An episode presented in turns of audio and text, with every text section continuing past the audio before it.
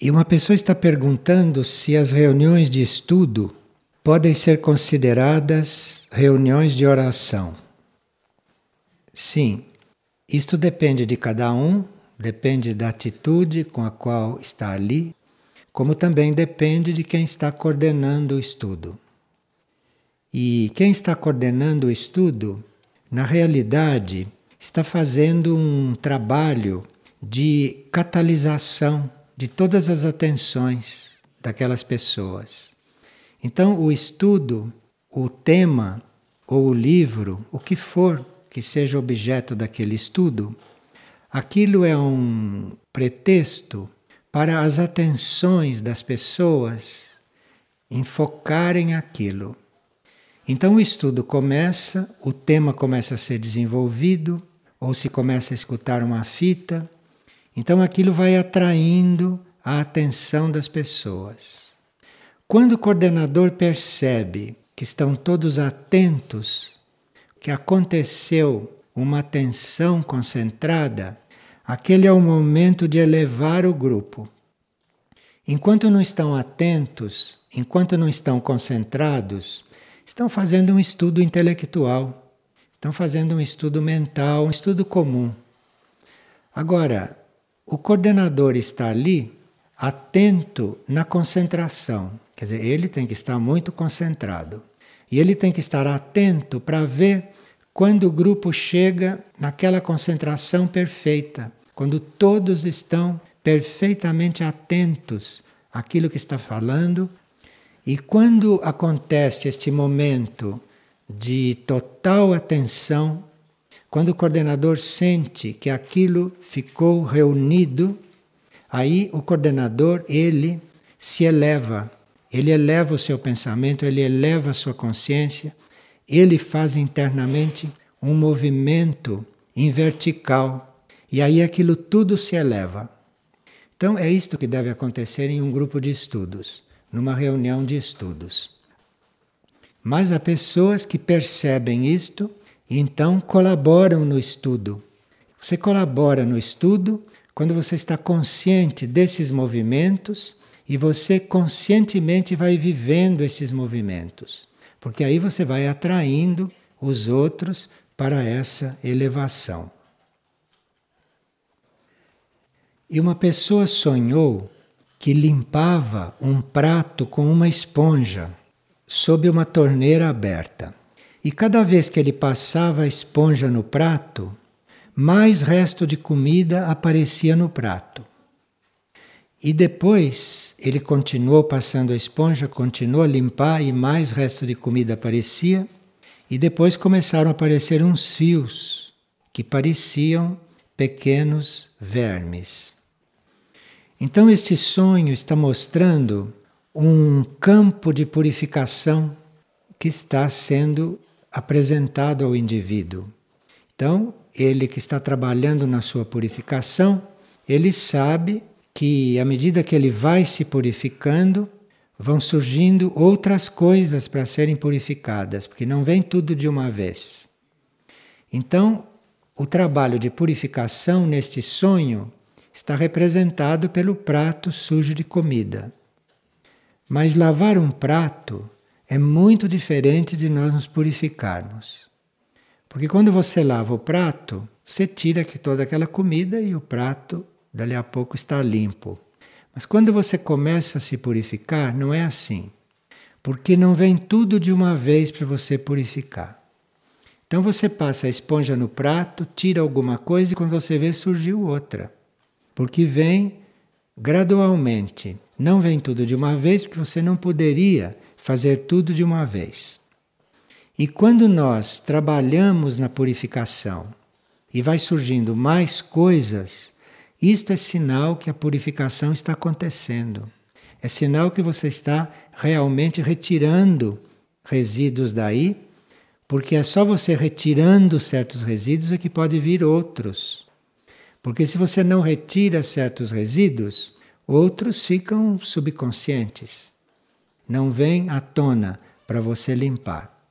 Então, aqueles que estão num trabalho de purificação, como este que sonhou, não deve se surpreender se quanto mais ele se trabalha, mais emergem coisas para ele se trabalhar.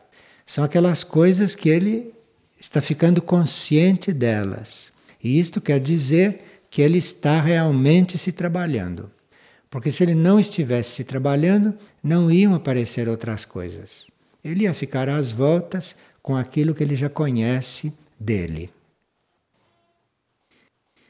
E uma pessoa pergunta se a diferença comportamental entre os seres humanos ela depende de hormônios e de cultura ou também se depende de outros fatores. Bem, hormônios e cultura é o que menos influi, parece, mas a polaridade do ser, polaridade masculina ou a polaridade feminina, isto determina muito o comportamento da pessoa. Se esta polaridade masculina e essa polaridade feminina está muito diferenciada no indivíduo, isto é, se essas polaridades não começaram ainda a se equilibrar, então, se ele é masculino ou se ele é feminino, com pouco equilíbrio entre essas duas polaridades, as suas atrações e as suas repulsões são muito fortes. Então não depende de cultura, nem depende de hormônio, não depende de nada disso. Se você tem atrações ou repulsões muito fortes, é porque estas duas polaridades são muito nítidas e não começaram ainda a se equilibrar. E porque a consciência do indivíduo ainda está muito no nível material. Então ele sente grandes atrações ou grandes repulsões. Ou se vocês quiserem, grandes simpatias ou grandes antipatias. Isto quer dizer que a consciência dele está bem no nível da matéria e que as polaridades estão muito diferenciadas. Agora, quando essas polaridades começam a se equilibrar, começam já a atuar juntas, começam a se mesclar, então o indivíduo vai se tornando harmonioso. Aí o comportamento dele vai sendo harmonioso. E ele vai se tornando um indivíduo harmonioso à medida que estas polaridades vão se equilibrando e vão se complementando. E esses indivíduos já são aqueles que não estão compreendendo as coisas ou aceitando as coisas só do ponto de vista material, mas já começam a receber outros interesses, começam a ter outros interesses pelas coisas. Isto quer dizer que as polaridades já estão se sintetizando. Agora, existe comportamentos muito especiais, que são aqueles temperamentos que são neutros. O indivíduo começa a expressar neutralidade diante de situações, diante de pessoas. Então, o indivíduo está neutro. E isto quer dizer que as polaridades já estão se unindo que as polaridades já estão se sintetizando.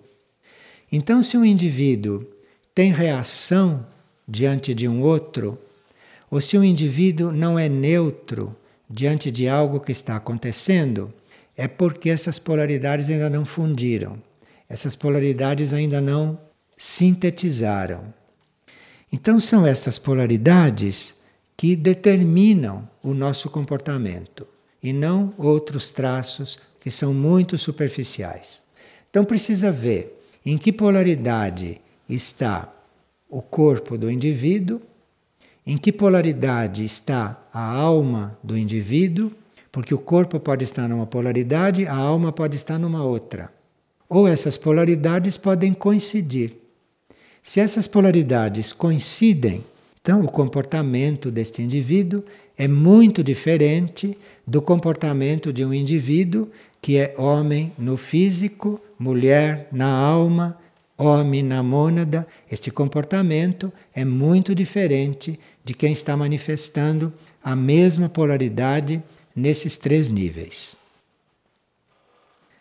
Enquanto nós agimos enquanto nós mantemos a nossa consciência no nível material, isto é, enquanto a nossa consciência está no nível físico, emocional e no nível mental, nós vamos sempre manifestar dualidade das polaridades.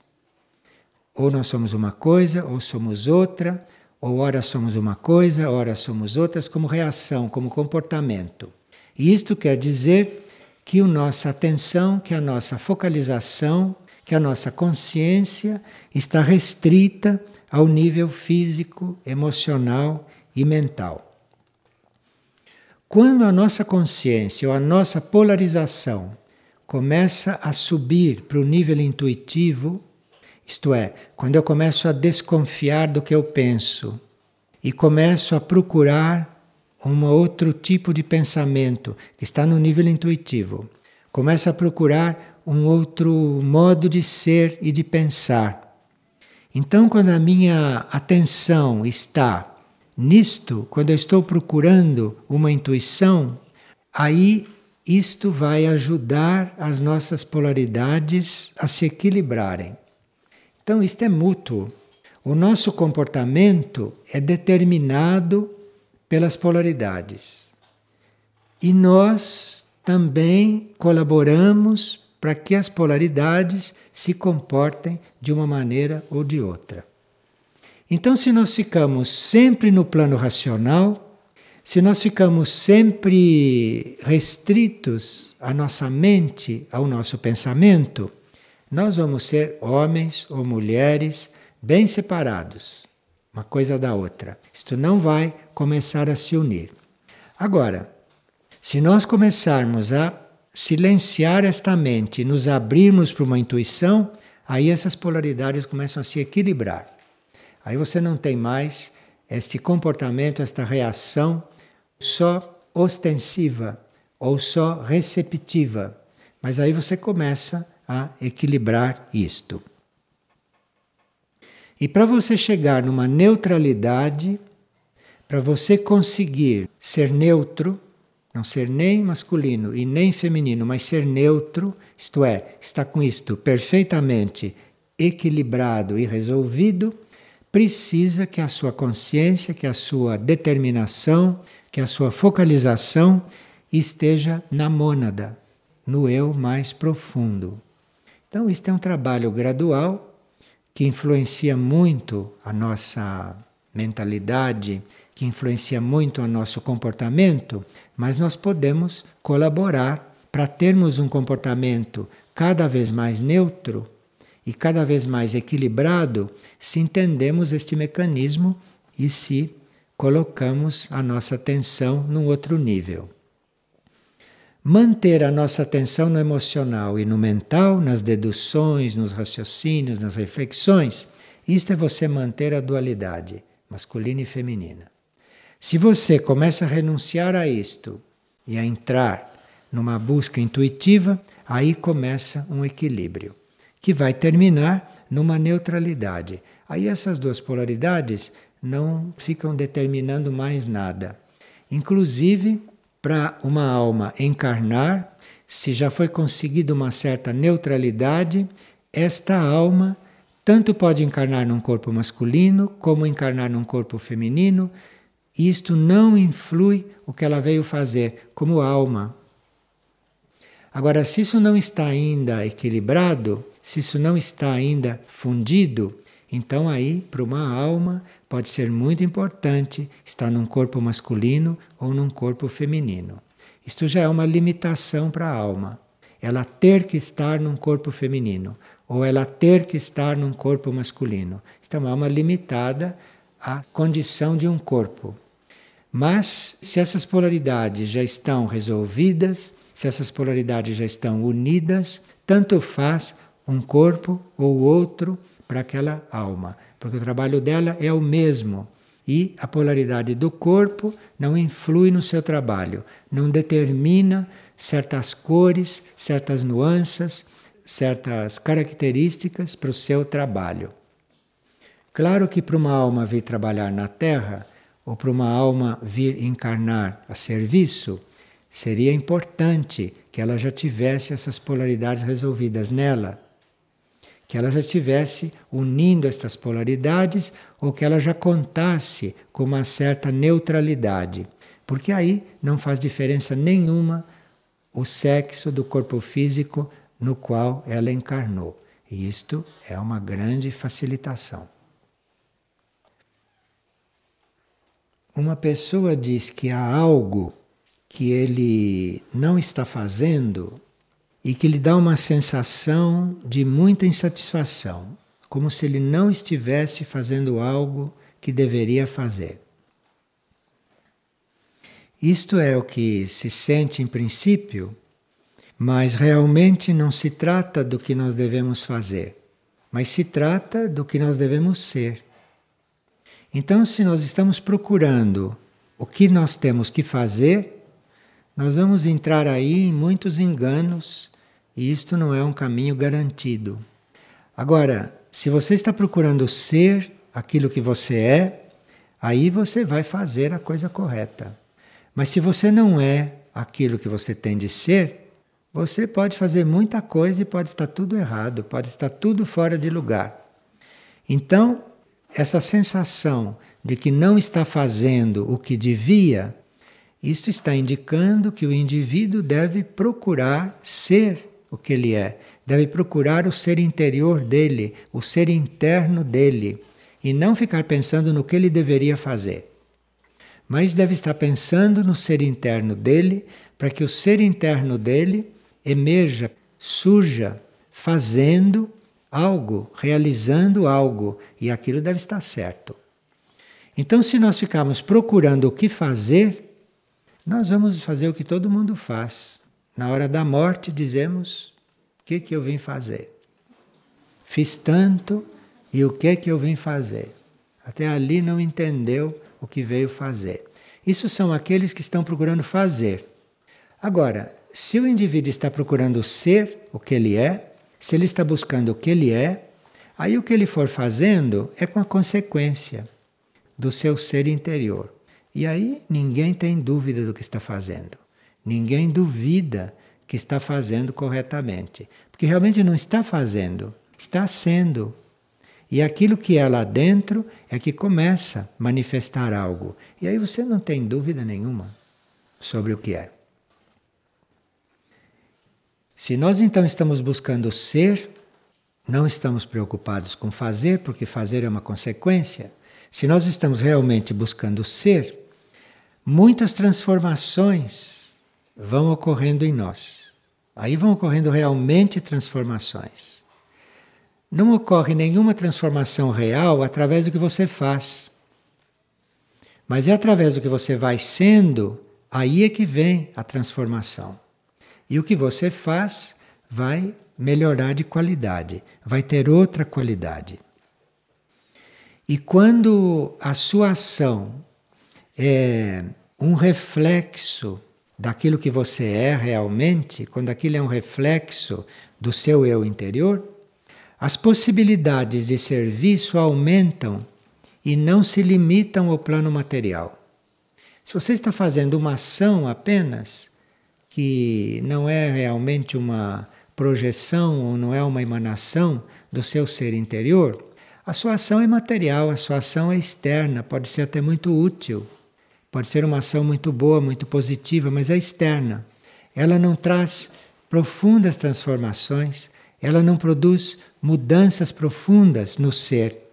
Precisa que seja uma ação a partir daquilo que você realmente é que é para que isto possa realmente estar influindo e para que isto possa estar realmente trazendo transformações.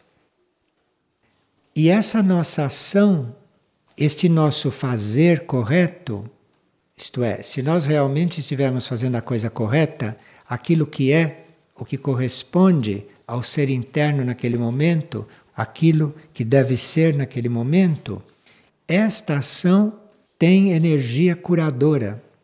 Esta ação tem energia de cura. Então você, quando caminha, quando age, quando atua, você não está só deslocando fricção, você não está só agindo, mas nesses movimentos, nesta ação, nestes atos, no que está sendo feito, aquilo não é só fricção, só acontecimento, mas aquilo tem energia de cura sempre. Aquilo irradia algo transformativo, cura, aquilo irradia clareza para quem observa, para quem está em contato. Então você está fazendo um trabalho, está fazendo uma tarefa, aquilo pode ser um fato físico, pode ser um fato material, você pode estar ali produzindo coisas. Mas não há o que a gente esteja fazendo que ao mesmo tempo não esteja curando, que ao mesmo tempo não esteja transformando tudo aquilo que está em volta ou tudo aquilo que está em contato. Então, se você lava um prato, aquilo pode ser uma limpeza de um prato. Como enquanto você lava o prato, ali pode estar acontecendo um processo de cura com você e com todos os que estão atingidos por aquela ação, todos os que estão no raio daquela ação, todos os que estão implícitos naquela ação. Então, essa é a diferença entre nós fazemos as coisas por fazer, materialmente, até disciplinadamente, e as coisas que a gente faz serem realmente provindas, emanadas do ser interno, daquilo que a gente é. Porque quando é uma ação material, quando é uma ação física, pessoal apenas, aquilo pode até construir. Mas para curar, para transformar, precisa da outra coisa. Precisa que seja algo que corresponda àquilo que o eu interno está realmente sendo naquele momento. É quando nós passamos por esta mudança, quando aquilo que nós fazemos muda de qualidade desta forma, é aí que nós começamos a ter contato com a hierarquia, no sentido de termos tarefas que fazem parte dos planos da hierarquia. Então, enquanto nós agimos até muito eficientemente, muito inteligentemente, nós podemos fazer coisas muito até benéficas, mas isto não tem ligação, isto não faz parte de um trabalho hierárquico, isto não faz parte de um trabalho que seja da estrutura do plano evolutivo. Para isso precisa que o nosso movimento, que a nossa ação, que a nossa força, que tudo isto seja realmente uma projeção do ser interno para o nosso trabalho ir entrando no âmbito da hierarquia. E nós irmos então encontrando tarefas evolutivas, tarefas que não dizem respeito só às nossas necessidades, ou que não dizem respeito só às necessidades imediatas de um grupo ou de um momento, mas que dizem respeito ao plano evolutivo. É aqui que o nosso trabalho, ou que o trabalho que é feito por nós, vai entrando em outra dimensão, vai entrando num outro âmbito. É muito importante esta busca interna e é muito importante nós irmos começando a perceber a diferença entre agir pessoalmente, entre agir mecanicamente, entre agir com as nossas forças, com a nossa habilidade, com a nossa inteligência, com os nossos movimentos e agir do outro jeito. É muito importante perceber esta diferença e durante a ação se percebe. Durante a ação se percebe a diferença entre uma coisa e outra. Porque aí muitos seres vão ser beneficiados pelo nosso trabalho e não só no plano físico. Eu posso estar lavando um prato e é claro que aquele prato limpo vai servir para uma outra pessoa. Mas o meu ato de lavar um prato pode ir muito além disto. Eu posso deixar naquele prato um certo magnetismo, eu posso deixar naquele prato uma certa vibração, E o ato de eu lavar aquele prato pode estar irradiando cura, pode estar irradiando estímulos. Então não estou só lavando um prato. Eu estou preparando uma situação para uma outra pessoa depois receber, a outra pessoa que vai pegar aquele prato.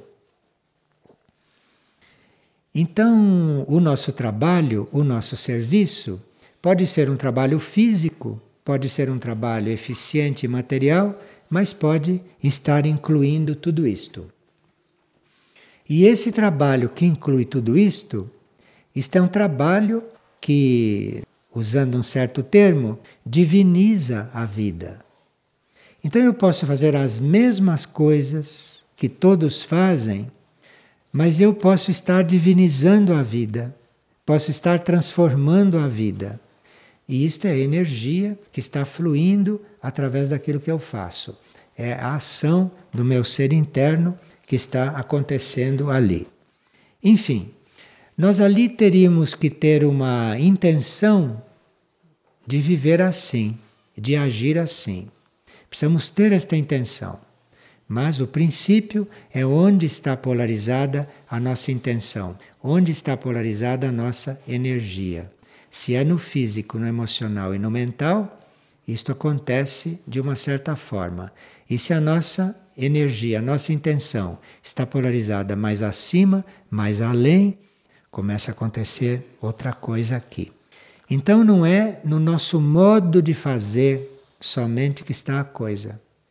É no que você está polarizado naquele momento, no que você está conectado, em que nível você está conectado naquele momento. Isto muda completamente a sua ação.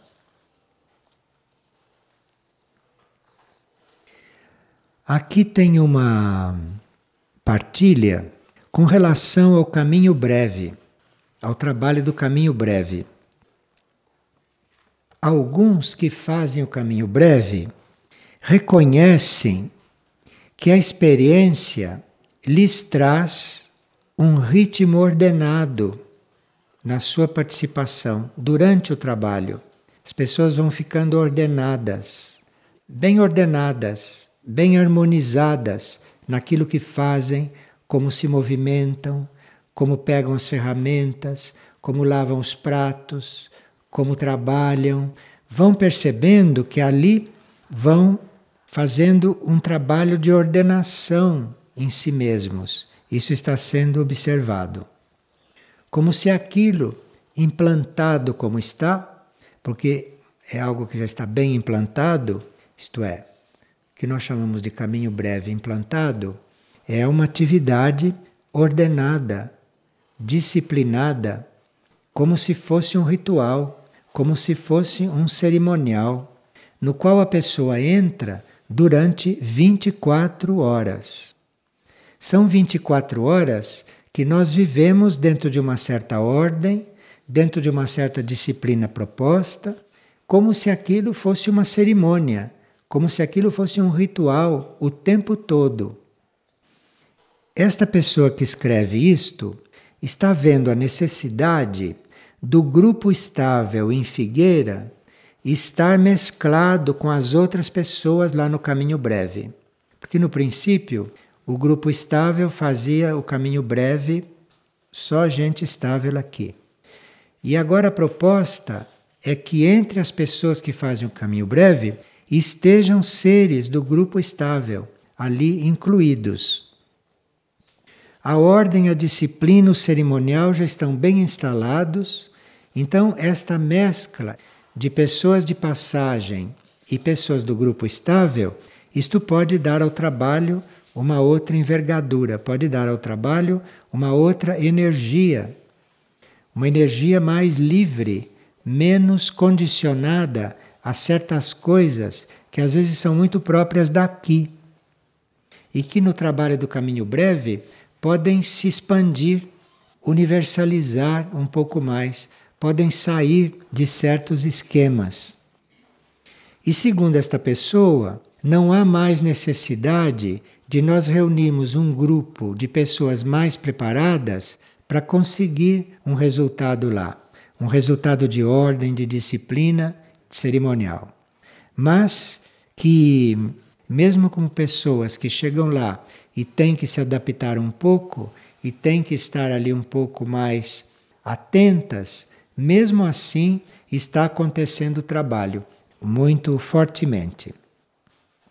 E os membros do grupo estável, se às vezes repetirem aquela experiência, porque o caminho breve nós vamos fazendo de forma cada vez mais perfeita. Aquilo não precisa ser uma vez só e depois não se fazer mais. Mas à medida que nós vamos evoluindo em ordem, em disciplina, em capacidade de manter um ritual, então nós deveríamos ir fazer o caminho breve para colaborar com aquele grupo que está lá, para colaborar, para ajudar aquele momento do caminho breve. Se existe esta ideia e se existe esta intenção de servir ao caminho breve, a gente indo lá fazer aquilo, porque já está com certo ritmo, já está com uma certa ordem natural em si, isto vai elevar ainda mais o valor daquele trabalho porque agora está num ponto de realização bastante correto, bastante bom. Mas se aqueles que já fizeram bem não voltarem para realizar melhor, para fazer um trabalho mais profundo sobre si mesmos, para conseguirem uma ordem, uma disciplina, um ritual mais perfeitos, mais simples, mais natural, se essas pessoas não voltam para manter isto lá, o trabalho do caminho breve permanecerá no nível em que está. Isto foi muito bem observado, porque o caminho breve até agora foi evoluindo, porque as pessoas entraram naquele ritmo. Isto foi evoluindo, mas chegou em um ponto que agora as pessoas que já realizam o caminho breve devem estar lá no meio fazendo, que é para subir deste nível médio que o trabalho chegou. Então, ali pode haver um caminho breve muito mais conciso, muito mais silencioso internamente. Mas isso é uma outra etapa do trabalho. Isto é uma outra fase daquele trabalho. Aquele trabalho não está concluído. O máximo que o caminho breve pode atingir não é o que está acontecendo lá. O que está acontecendo lá é um ótimo nível do trabalho, mas não precisa ficar estacionado aí. Aquilo pode evoluir. Aquilo pode evoluir no seguinte sentido, por exemplo, que as pessoas comecem a sentir, por causa da energia do local, da energia do caminho breve, da energia do grupo, da energia do ritual, enfim, que se estabelece lá, as pessoas podem chegar a sentir, naquelas 24 horas, por exemplo, que não existe diferença entre o que elas estão vivendo externamente e o que elas estão vivendo internamente. Isso é uma experiência que ninguém fez ainda. Ali ninguém fez que se saiba, por exemplo, a experiência no sono estar consciente da realidade externa. E na realidade externa, estar consciente que está vivendo uma coisa interior ao mesmo tempo. Ninguém partilhou isto até agora. E isto é uma experiência, é uma força característica daquele trabalho. Porque o caminho breve não é só para você ficar fazendo as coisas externas ordenadamente e ritualisticamente. Isto tem que evoluir para não haver mais diferença entre o ritmo externo e o ritmo interno para o indivíduo e para ele sentir os dois ritmos ao mesmo tempo. Para isso precisa que as pessoas que fazem o caminho breve bem feito vão fazer junto com os outros para erguer esta qualidade, erguer este nível que já está bom, dito pelos que saem de lá. Mas aqui tem um caminho a ser percorrido. Não é só isto que acontece lá. O que acontece lá, que é o ritmo externo, o que acontece lá tem que ser percebido ao mesmo tempo com o que acontece internamente. Tem que ir se juntando este ritmo. E a cada vez que nós vamos fazer este trabalho, isto vai se unindo cada vez mais. Isto não acontece de uma vez só. Então nós temos lá não é só um trabalho para nós fazermos, mudarmos de estado, mudarmos de ponto, mudarmos a energia e voltarmos.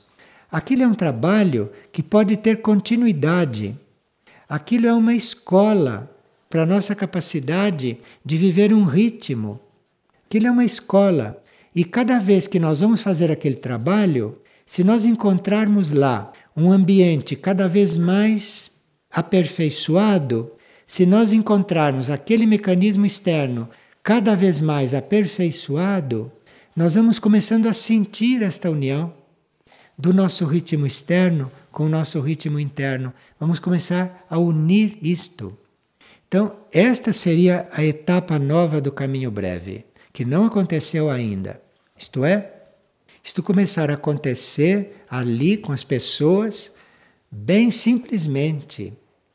Mas quem está participando já está com um certo alinhamento, já está com uma certa conexão feita. Então vai elevar o nível vibratório do caminho breve. O caminho breve, além de produzir ordem, disciplina no indivíduo, vai produzir esta união, esta unificação da ordem externa com a ordem interna. Por isso é que aquilo tem que ser rigorosamente ordenado. Se ali tiver um prato mais ou menos limpo, se ali tiver um tapete meio torto no chão, não é a mesma coisa. Se ali tiver um vidro sujo, que não é a mesma coisa. Então, nós temos que entrar nesta segunda etapa, que não é uma coisa material. Mas é nós começarmos a sentir o encontro deste caminho breve externo com o nosso ritmo interno, com o nosso ritual interno. E lá, nos dormitórios, na hora do sono, isto é muito ajudado. Isto é muito ajudado pela própria conformação da casa e pela própria energia que circula naquela casa, naquele andar. Como vocês notaram, Lá não há ar viciado dentro de um quarto, porque as paredes não chegam até em cima. Então não há um ar viciado. Ali tem uma circulação contínua. E o sono nisto entra numa, numa órbita geral, entra num sono grupal, num sono coletivo. Existe um sono que é nosso, que nós dormimos, e existe um sono grupal. O nosso sono entra no sono do outro é um outro tipo de sono. Então nós podemos estar dormindo num certo nível e num outro nível podemos estar dormindo em grupo. Podemos estar num sono em grupo. Tudo isso está para acontecer ali. E para isso precisa que quem já fez aquilo bem feito volte a fazer, volte a fazer a serviço para construir isto. Porque se isso não está construído no indivíduo, se no processo do indivíduo não está acontecendo isto, está acontecendo o caminho breve, sim. Mas é outra coisa. É uma espécie de preparação para isto. E veja, se alguém está já fundindo este ritmo externo com interno, e ali a harmonia do horário e a energia com que tudo se faz facilita para esses dois ritmos se unirem. E se ali há alguém que já esteja realizando isto, que esteja fazendo o caminho breve nestas condições, isto vai ser um impulso, um estímulo muito grande para todos os que chegam pela primeira vez. Todos os que chegam pela primeira vez já vão entrar num ritmo, já vão entrar numa aura que conta com um princípio desta ligação. Enfim.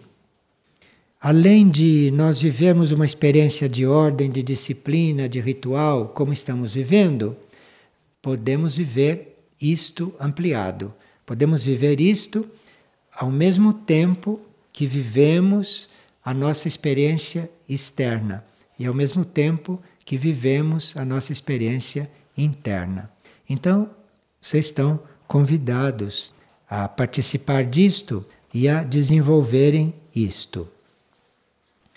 É quando estas coisas começam a unir, é quando a nossa ordem, a nossa disciplina, o nosso ritmo vai se unindo com o nosso ritmo interno, é aí que nós vamos começar a perceber os grupos internos. Então, o caminho breve, bem feito, já é uma introdução a um caminho de estarmos reconhecendo e de estarmos unidos aos grupos internos. Mas o caminho breve aperfeiçoado, o caminho breve ampliado, bem ajustado ao nosso processo interior, isto é um caminho para nós começarmos a reconhecer os grupos internos, para nós começarmos a participar de alguns trabalhos internos.